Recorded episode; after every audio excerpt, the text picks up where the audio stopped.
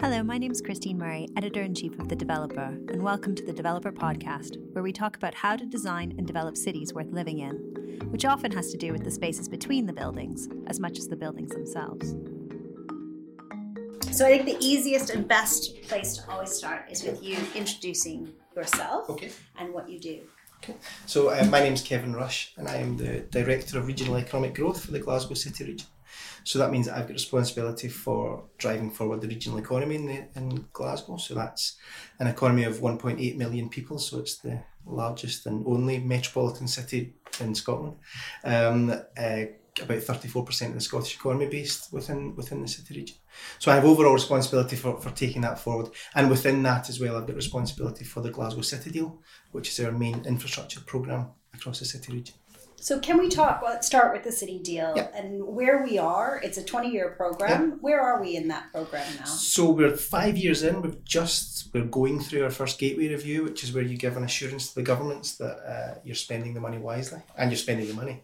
Um, so we are very confident. Uh, we've just been through the, the gateway process, but but things are things are progressing well. We've seen significant. Uh, development in a number of the sites Sighthill being the most obvious one in the in the north of the north of the city.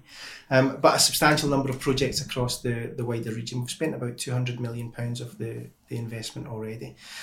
And it's a, it's a challenge for us because when I got this job two and a bit years ago, I was tasked to make the Glasgow City deal exciting, to go and tell people how great it is. And the problem is, it's really not. It's one of the dullest things imaginable. it is incredibly boring. And it's boring for a reason because a conscious decision was taken at that point. So we were given the, the chance to put together an infrastructure programme of, of over £1 billion. And at that time, in negotiations with the government, we had to demonstrate a GVA return. Now, the easiest way for us to demonstrate a GVA return at that time would have been to address the market failure there was at the time in the city centre and build shiny office blocks for the private sector. That would have been the easiest thing for us for us to do. But we took a much longer term view than that. We took a view that we should invest in creating the conditions for growth, so land remediation, improving connectivity across the, the region, and we're really starting to see the benefits of that. So Sighthill is a is a is a prime example of that. A brand new community uh, which is going to be built just 10 minutes from, from the city centre, but previously an area of real real deprivation, cut off from the city centre by a motorway that goes right through it. So although it's 10 minutes away, it would take you half an hour to, to walk into the to the city. The land itself had been contaminated since the French Revolution, believe it or not. Um, and as a result of that, no one would develop on the land. So we took the, the view that our city deal investment would go in underground, creating the, the conditions, and the private sector investment would, would follow. So what that's enabled is, is over £250 million project from a relatively small scale of public sector investment. And that to me is the kind of the way in which our, our city deal works. So Sighthill is, is really progressing incredibly. I think having seen it a couple of years ago, people are going to start moving to, to homes there uh, next year.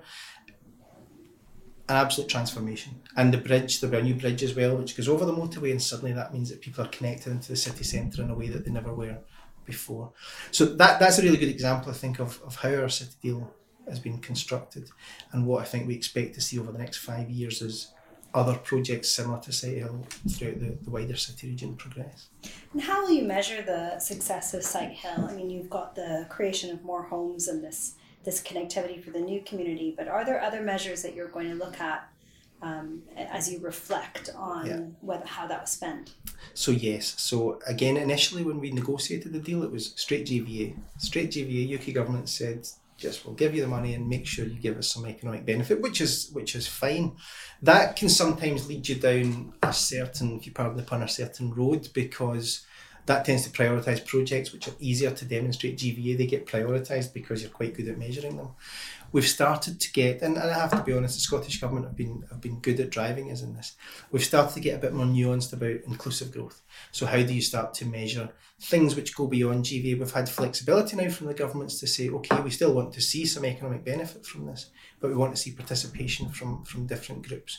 We want to see public realm improvements. We want to see the things that actually can make a difference to people's lives over and above just just that um, GVA. So we've had some work done through. Um, we have an independent commission chaired by the principal of Glasgow University, and they've done some pilot work in Sighthill about how you measure inclusive growth in a in a brand new um, community, and that started to give us some of the metrics that we will start to use and track uh, over the next period. obviously, as I say, still showing the governments that there's economic benefit in case they're listening.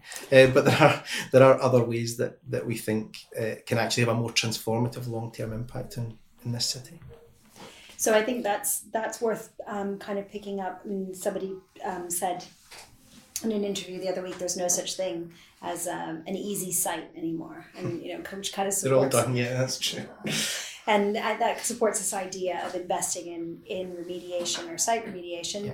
But also um, around the kind of infrastructure that you need, and I know um, reading one of the blogs that you you wrote, uh, talking about how there is some deep rooted deprivation, and pockets of deprivation yeah. in Glasgow, and then there are overheated markets yes. that have really been growing. Yeah. So how do you go about tackling that with um, with the city deal projects, and what do you see as um, essential to kind of unlocking those areas? So there are, there are different elements to that. So Glasgow as a region, I think, is probably unparalleled, certainly in the UK in terms of its contrasts. We're, we're the classic tale of two cities in just about everything. Um, we've had really strong GVA growth over the last 10 years, and yet our deprivation, the most deprived areas in Scotland are here. The, the figures that came out last year showed that Greenock city centre is the most deprived area in, in, in the country. So that economic benefit isn't isn't shared by, by all of us. So we have a decision to make, which is what we have been thinking about with the deal, which is there are some areas where you have to accept that the best way that you can help people there is to improve the connectivity from those areas into where those jobs might be. So that's improving public transport or, or even in some cases road links from, from those areas. But there are other parts of the, of the region where I think you have to take a more um, uh, what's the word I'm looking for? Uh, interventionist approach, where you go and say, okay, you're 45 minutes at least from, from the city. You live in areas where car ownership is substantially lower than everywhere else.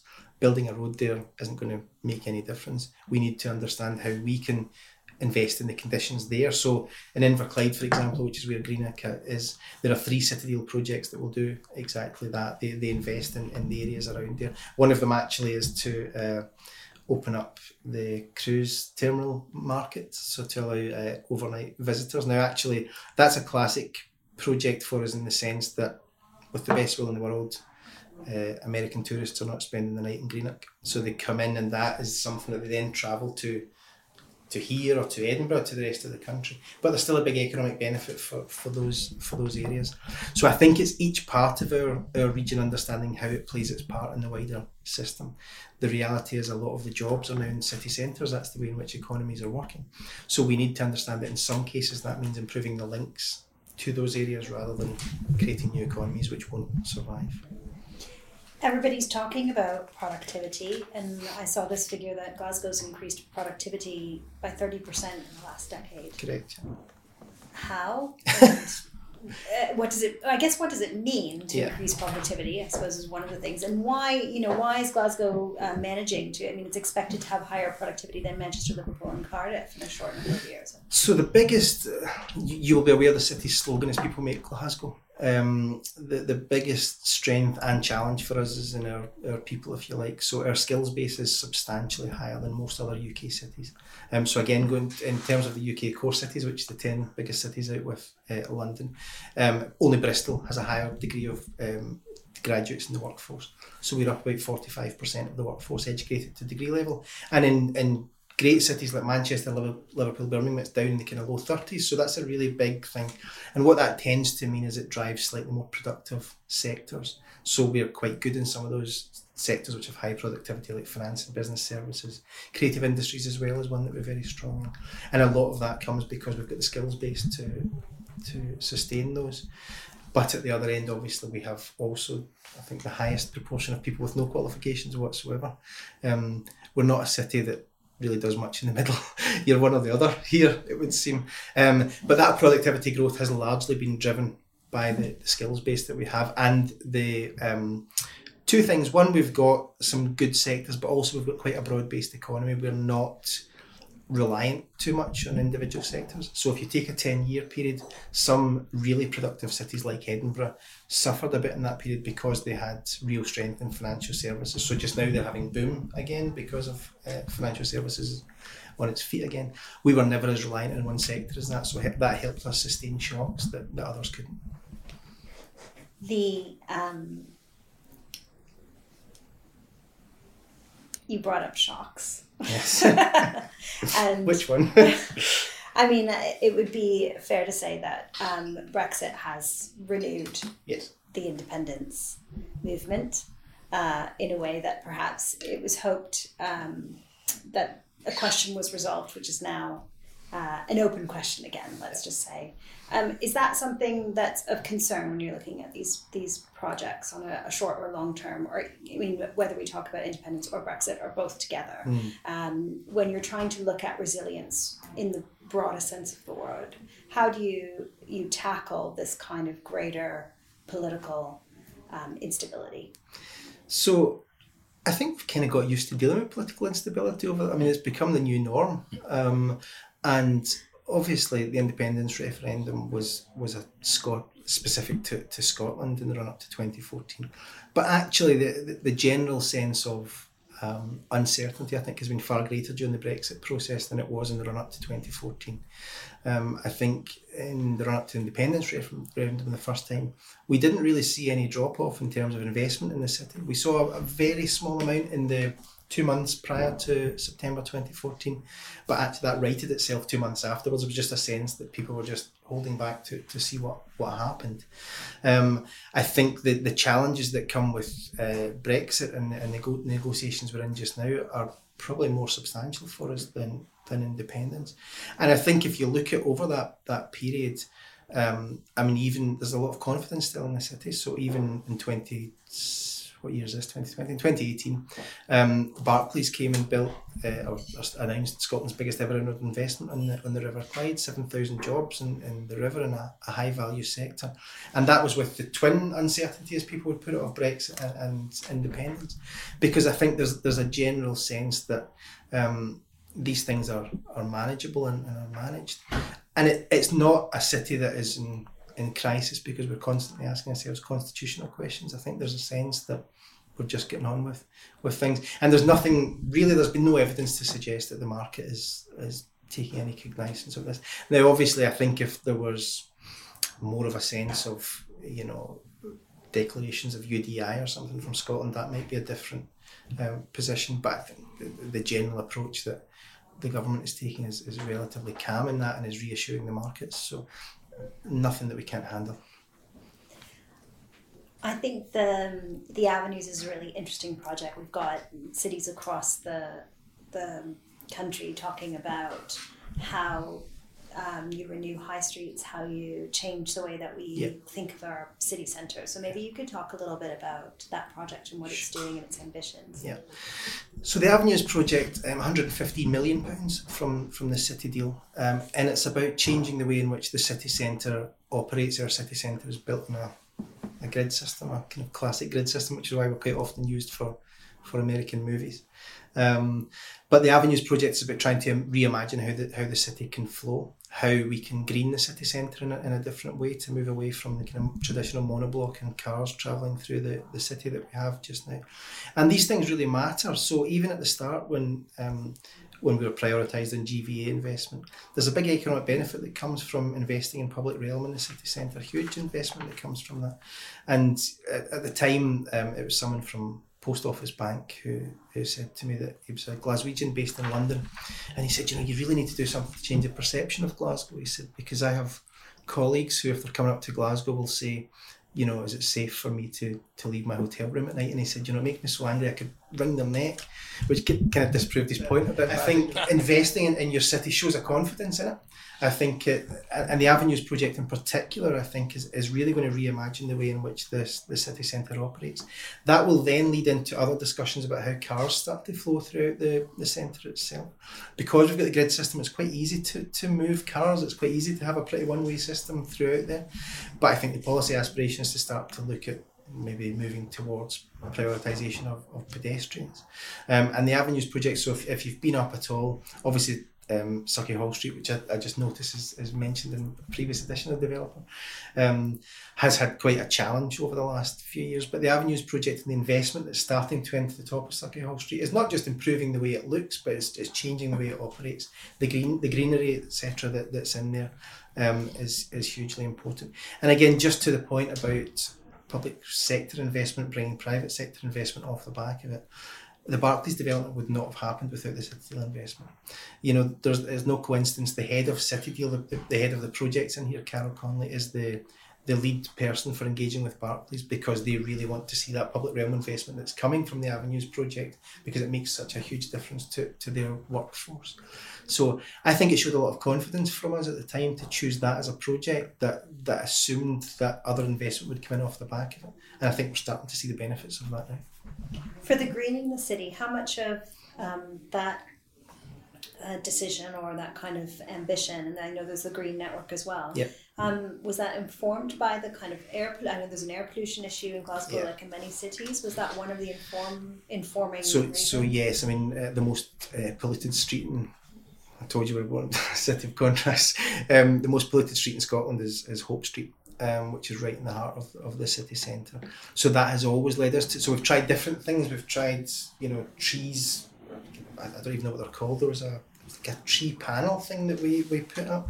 Uh, within two days, it looked dead. So there was a sense that whilst it was a good idea, that I think the pollution was was too much for it. So there's always been a sense that the city needs to do more, not just in terms of the look and feel of, of the city, but how we can tackle some of those those air pollution issues. There's other ways, of course, in which you can do that, and I think removing vehicles from the city centre is the, the best way that you're going to remove that pollution. But I think that the greening of the city, uh, I think, has been quite important in that as well. I saw that there was kind of mention of a, a Glasgow metro. Yes. is that another idea? I mean, is that one of the barriers to removing cars from the city centre? Is just that the fact that mass transport is not absent, but is just Yeah. at, at a different level. So absolutely, and um, sorry to, to riff on a theme here about two cities. Um, prime example of this as well. So Glasgow has the biggest rail uh, suburban rail network outside of London. Great rail system. No matter where you are in the, the wider region, you can get into the city. And yet our bus usage has got the biggest fall in Scotland. We've lost 100 million passengers in the last few years, and that's because the the network is just not good enough. There is not. It doesn't serve people's needs in, in the way that it can. And if you have aspirations to remove vehicles from the streets, it's fine to say that you're going to, to think about, you know, closing certain streets or having a low emission zone, etc. But the best way that you're going to change that behaviour is to give people a viable alternative. So the metro is, is absolutely in, in the um, the the the way in which we think that we can tackle big issues there, particularly so the metro. I mean, I guess you don't know the, the wider region. It's aimed at the southwest of the region, so connecting the airport, the hospital, Braehead Shopping Centre, the new National Manufacturing Institute for Scotland, which is going to have about ten thousand high value jobs out there, and a metro system that connects all of those up. I think will have a major impact in, in removing cars from the road. Now it's not expensive. eh, It's not cheap. Sorry, I wish it was not expensive. Um, and we're in some discussions with the, the Scottish Government about how that could potentially be, be funded. But they do their what's called Strategic Transport Projects Review, which announces the big projects that they will invest in in Scotland, and it's about this time next year they will announce that. We have very much put the metro in the mix for that, and the general feeling we have is that it's Glasgow's turn. Uh, so they do this once every 10 years ago. The one 10 years ago invested in the Queensferry crossing and the Edinburgh to Glasgow, admittedly, um, rail line improvements. But we think that this is a project of, of such national significance that it's about time that that investment came to the, the city. Edinburgh had a lot of pain putting its trams in. Yeah. How painful would the metro be? It's always nice to have someone to learn from. I think. um, I think that there's a, there's a lot of experience there that, that genuinely I think can be can be used. I think that we would have to work very closely with the National Transport Agent, Transport Scotland. In fact, I think we would be asking them to take a lead role in terms of the, the project delivery. Um, I quite like the Edinburgh trams, to be honest. If, I, if I'd be honest, I, I, I do like them. I, I'm glad I wasn't involved in the development of them. But I think there's probably a lot of learning that, that we can take from that that helps inform this this project. One thing that we do need to to improve, you know, and obviously these days everything is viewed through the prism of, of climate emergency. But we do need to improve access to the airport. You know, if people are still going to fly, just now they fly, they get off, they sit in either private cars or taxis and are stuck in four lane motorway traffic that goes nowhere. We're one of the very few cities that has no direct rail link to, to the airport. So the metro could do that, but rather than just having it straight from the airport to the city, something that serves a wider conurbation, I think would have a far greater impact. Where did these bus passengers go? We don't know. Um, we, we simply don't know. There's some elements that maybe, you know, changes in terms of how people work these days. So a bit more increase in, in home working, but there's not 100 million journeys worth of home working being done uh, these days. I think from, from the feedback that we tend to get, it's that it, it's not a viable option for them. The traffic is too congested, it takes too long, the buses are not the best condition. Um, so they, they move on to other modes of modes of transport. But what that tends to lead is, is an increase in congestion. So um, we had a connectivity commission last year that looked at what how the city should should function. They recommended the metro for us. Has there been an increase in cycling? So yes, there has been, but again, the infrastructure is not there to support it in a mass way. You know, the Connectivity Commission talked about prioritization for um, active travel. So taking cars off the road and, and promoting cycling and, and walking. But just now there, there simply isn't. I mean, I, would, I live in the south side of the, the city and would love to, to cycle in, but I'd be taking my life into my hands in, in some parts, and that's a, a decision that, that's not easy to take. But the commission itself looked at things like, you know, a bus in the city centre, in a four lane road in the city centre, a bus can move about 12,000 people an hour, cars about 800 to 1,000. So if we are clogging that up with cars, we're moving 12, 12 times fewer people. So there's there's easy things for us to do there that we can if we can try and make these alternatives a bit more attractive. But just now they don't seem to be particularly attractive for people. Have you considered a kind of um, ultra low emission zone or some kind of congestion charging? So we have a low emission zone, and Scotland's first low emission zone is in Glasgow. So it was introduced very competitive, aren't it? So it was Scotland's first to be the biggest. Sorry. um, uh, the first was was introduced uh, here uh, just at the tail end of 2018. Um, and that's just now just focusing on local buses actually in terms of low emission zone. There's a four year transition period by 2022 it will be for all for all vehicles. And that I think has very much been driven by so I mentioned Hope Street earlier on as the most polluted street in the country. And that's heavily that's all the buses go down that street. I think that's what led to so much of the pollution. So this is the attempt to try and to try and tackle that. So it's it's been looked at I think by the end of this year. I think Edinburgh Dundee and Aberdeen will also have them in, in Scotland. Um, but I think you know we won't actually really see the major benefits of that until 2022. I think when it's all vehicles, because I think just now it's still a bit of a, a bit of a transition period. Do you think COP26 coming here? I mean, it's quite a big deal having this. Um, all the eyes of uh, yep. considering climate change are going to be on Glasgow. Yes, and it's quite soon. It's quite soon. Yes. so I don't know how much change that can bring in, but there must be the the, the desire at least to to make some kind of announcement yep. or to have some kind of um, as the attention turns to Glasgow to have something to say. Yes. So is, is that a conversation that's happening right now? It's absolutely a conversation that's happening just now. I think um, obviously the announcement in COP was, was just before Christmas. There'd been some work in the run up to that, but it was you know it was always quite soon. It was always you know you know 15 months maximum. So as we sit here just now, eight months, nine months until uh, it arrives. So a lot of discussions about what announcements might be. You know, the eyes of the world will be here, as, as you say. I think from our perspective, there's quite a lot that the, the city and city region is doing in sustainability. There's a reasonable record for us to talk about, but I think there's an aspiration to do a lot more. And I think one of the most obvious areas for us to focus on, particularly since COP will take place on it, is the river. So to do a lot more with, with the River Clyde. The, the river here, I think, is probably the, in all sorts of ways, the greatest untapped resource in Western Europe, probably. I mean, it's when you look at how other cities have used their rivers, we have never managed to, to do that effectively. Uh, so many issues with you know flood risk, etc. Uh, these days, but the river could be the absolute heart of the wider city region. It goes right from Inverclyde all the way across to South Lanarkshire, names which will mean nothing to, to you, um, but but local areas that, that, that we have here we could use that as a as a source of energy. We could use it as development opportunities all along it to, to bring it to, to life and to, to vibrancy. So we have, there's a piece of work that's ongoing just now to start to look at what that might look like. How do you do that? One of the, the first things you would want to look at is a tidal weir or a barrage. So something that similar to the smart canal on a much grander scale, but allows you to control the water flow. How do you ensure that it suddenly is a, it's a prime location because it's not going to flood? Because just now the guidance and pretty much all of it is you can't build anything on the ground floor there because it's at risk of risk of flooding. And it's a city where it rains quite a lot, so you need to be kind of mindful of, of that. So, but I think in the run up to COP, I think the river will cont- will be probably our greatest focus to start to, to think about bringing it back into more productive use. Do you think that I mean you mentioned smart canals? We were talking about it. It's really quite an incredible Yeah. project, and again another example of of using, um, you know, quite tricky infrastructure to unlock Yeah. an area that couldn't be built on before. Yes. So the Smart Canal, it's, it's beside Sighthill actually that, that I mentioned earlier on. So it's a way of effectively using technology to uh, remove excess water. So it was initially from the North Glasgow Integrated Water Management System, which was part of the Metropolitan Glasgow Strategic Drainage Partnership.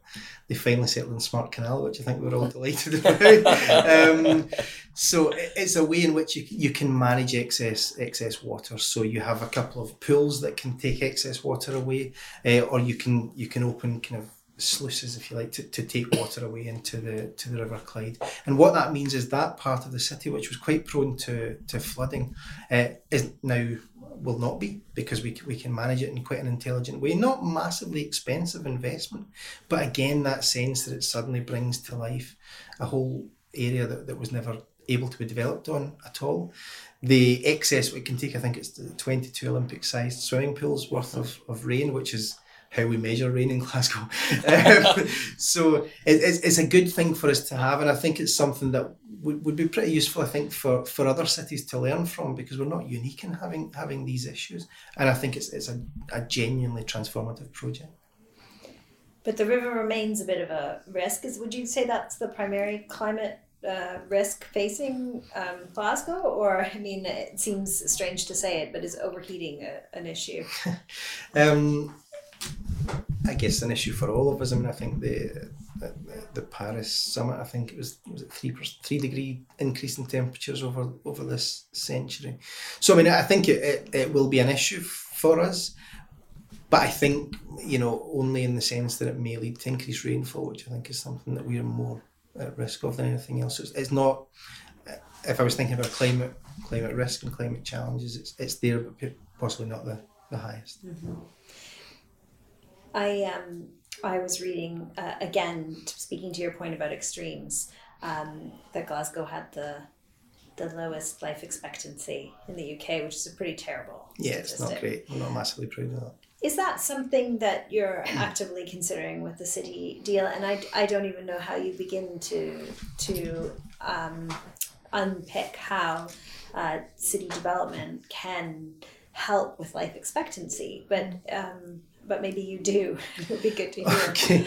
Um, so we've made great strides in this in the last few years, and and what again, we're even within our city region a real contrast. So there's always a figure given, and I'm not going to get the the numbers right, so I won't try them. But Drumchapel in the northwest of the city has very very low life expectancy.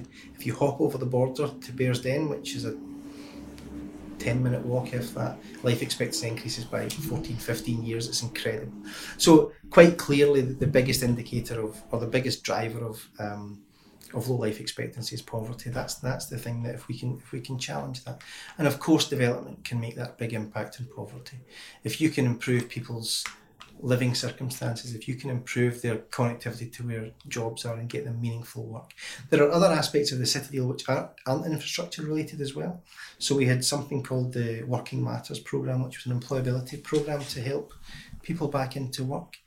And this is these were people who, due to changes in the benefit system, you know, in many cases hadn't worked really ever, and were now assessed as fit for work. We had someone who was on that program who was unemployed for I think forty eight years, oh. which barely seems possible.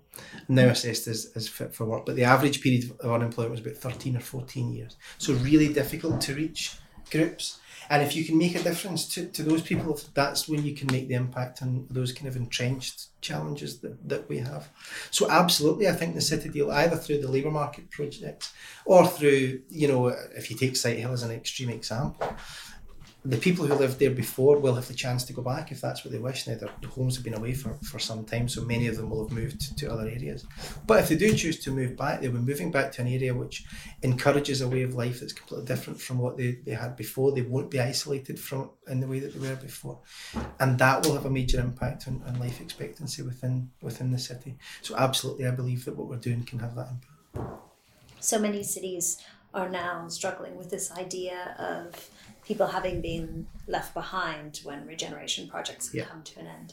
Um, and certainly, you know, that's something that um, London does a lot of soul searching at, but also it's something that um, other cities who are even partway through the regeneration um, journey are kind of thinking thinking about and considering projects that maybe didn't deliver the promise to the citizens that they, Yeah, they sure. said they would.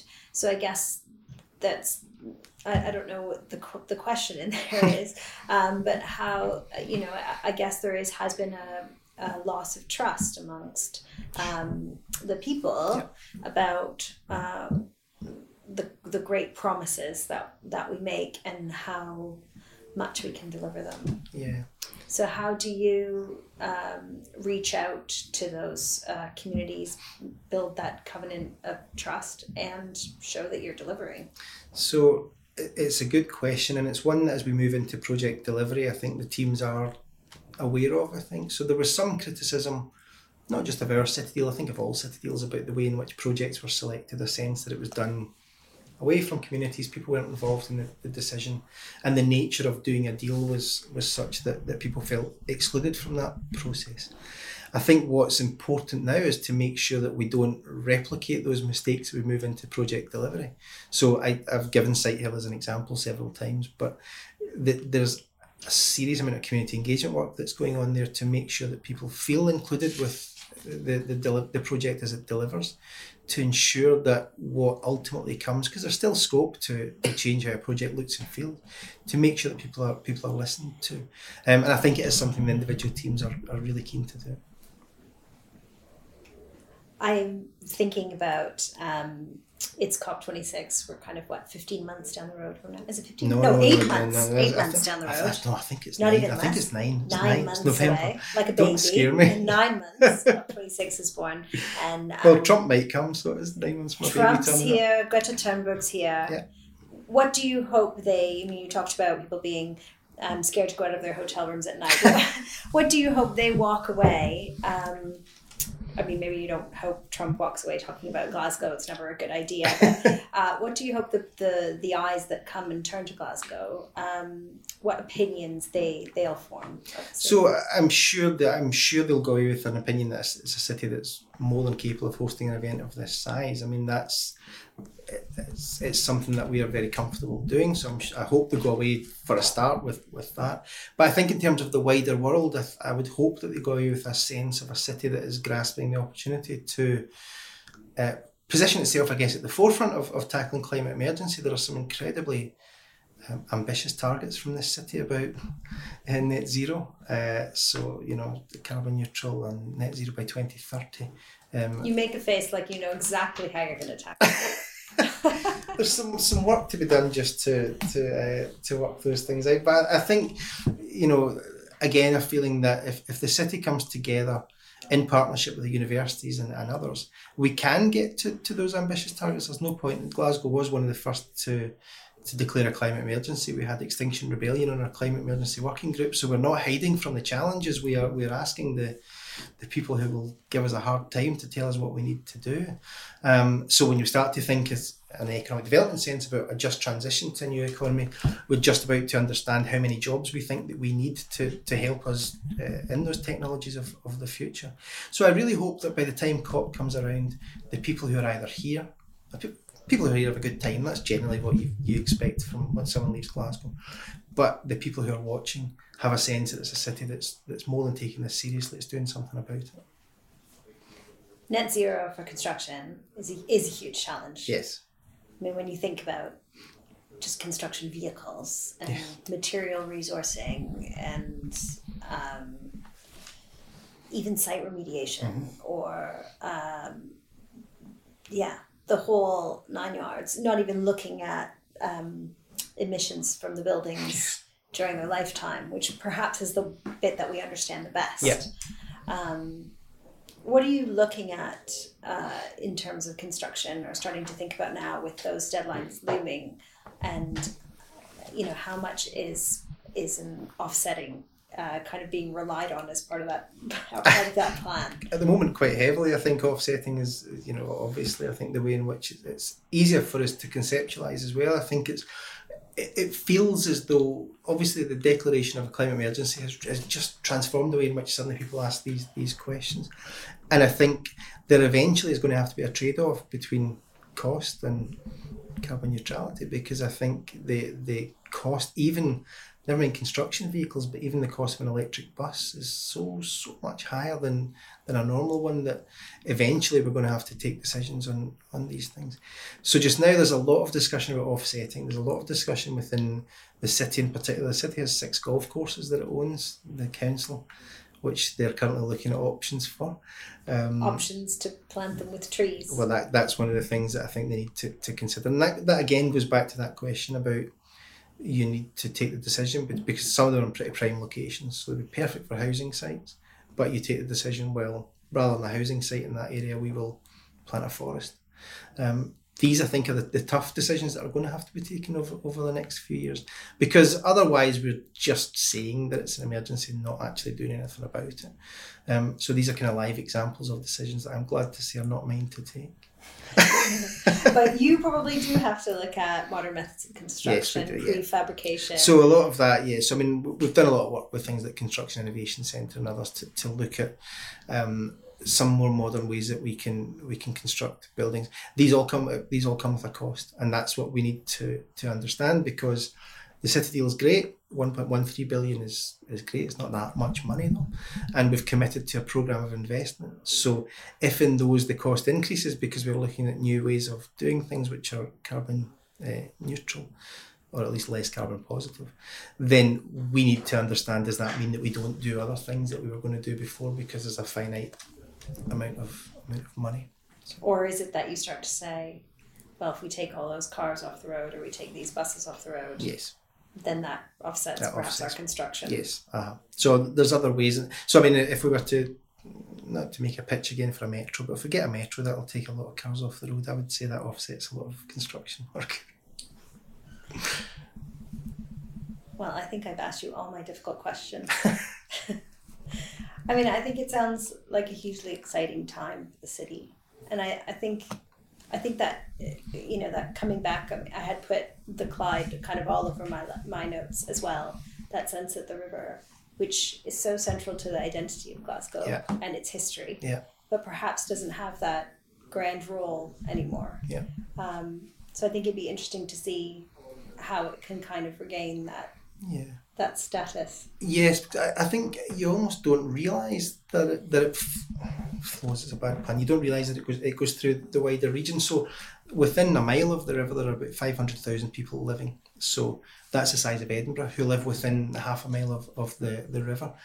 Our three innovation districts that have emerged all happen to be within touching distance of the, the river. There's one just outside the Glasgow City Innovation District, the Riverside Innovation District, and the Advanced Manufacturing uh, Innovation District. All happen to take you along the, the, the river itself. So without even realising it, it does connect parts of parts of the city. I mentioned COP, which is going to be at the SEC complex, which sits in the river. BBC Scotland sits in the river. All of these things which we don't really join up in any meaningful way that have still substantial amounts of, of uh, vacant and derelict land along along it. Um, if we could do something right along there, I think we could really, really transform this region. Is there a river transport service? Uh, no. There's a very, very minor man who goes out and rescues people who jump in it. so we can cut that back. no, and actually part of the reason there is because of the, the depth of it in certain areas, because we can't control the, the flow uh, as well. So that's again something that we're looking at whether or not there's capacity to, to change the way in which it operates, that there would be a river transport service that brings you right into the to the city. Uh, we're also building a bridge across it for the city deal, which has to open and close to allow uh, ships to, to travel it. But just now we don't use it in that way at all. No. Uh, I just want to ask what it means to have an innovation center. Do, do you get a special discount for basing yourself there, or uh, no? No. uh, so it's I guess it's it's the idea of a cluster of of in, in most cases actually public, private and academic sectors. So bringing together a, a kind of honeypot idea that, that you, you build an innovation district which has a lot of work done by Brookings Institute and what an innovation district uh, might look like. But you bring together people who kind of crash ideas off, off one another and become centres of excellence. So just just here at Strathclyde University, the, the GCID, um, they have got the UK's first Fraunhofer Institute, which is kind of, um, and they've got some advanced manufacturing uh, stuff. They also have uh, Clyde Space, who are satellite manufacturers. So we build more satellites than any city outside Silicon Valley, which no one knows about about Glasgow. Similarly, down at um, the Riverside Innovation District, it's, it's based around the Southern General Hospital, the Queen Elizabeth University Hospital. So real strengths in life sciences and precision medicine. There are huge advantages there. But what they tend to be is a kind of cluster, an area where people will go and, and work with other people within the wider district. What's the city's role in creating that honeypot effect? So different in different areas. So we put some money in through the city deal to the, the Glasgow Riverside Innovation District and the Advanced Manufacturing Innovation District, which is in Renfrewshire, also was uh, spurred by City Deal funding. Uh, just now, the, the GCID has the Tontine building, which was also funded from City Deal, a business accelerator. But we're also looking at additional funding for that through uh, Growth Accelerator Model Fund.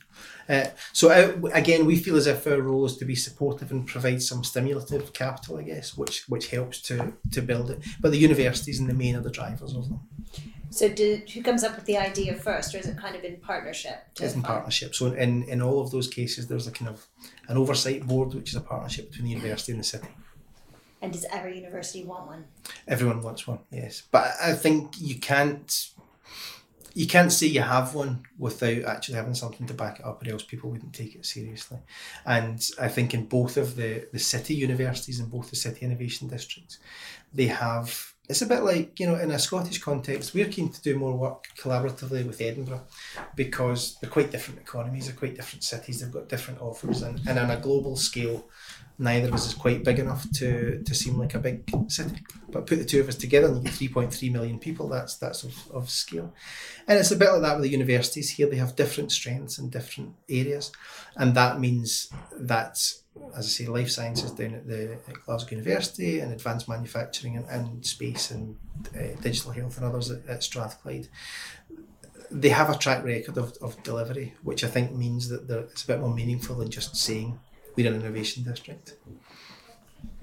I never really expected you to say that Glasgow and Edinburgh wanted to work well, we do.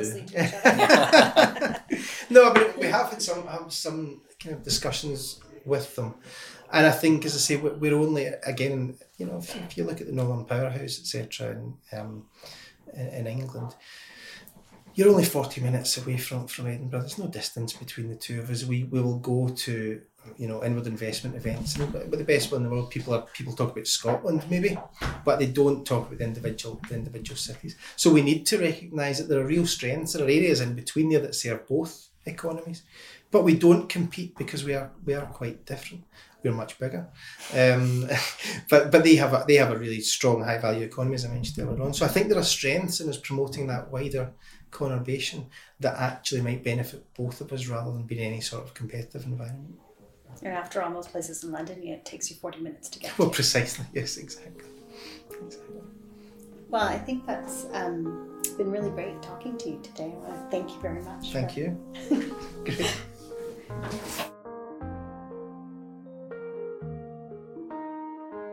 This podcast has been brought to you by The Developer, produced by Simon Mercer, with music by Fortet. I'm Christine Murray, and you can reach me on Twitter at, at TCMurray.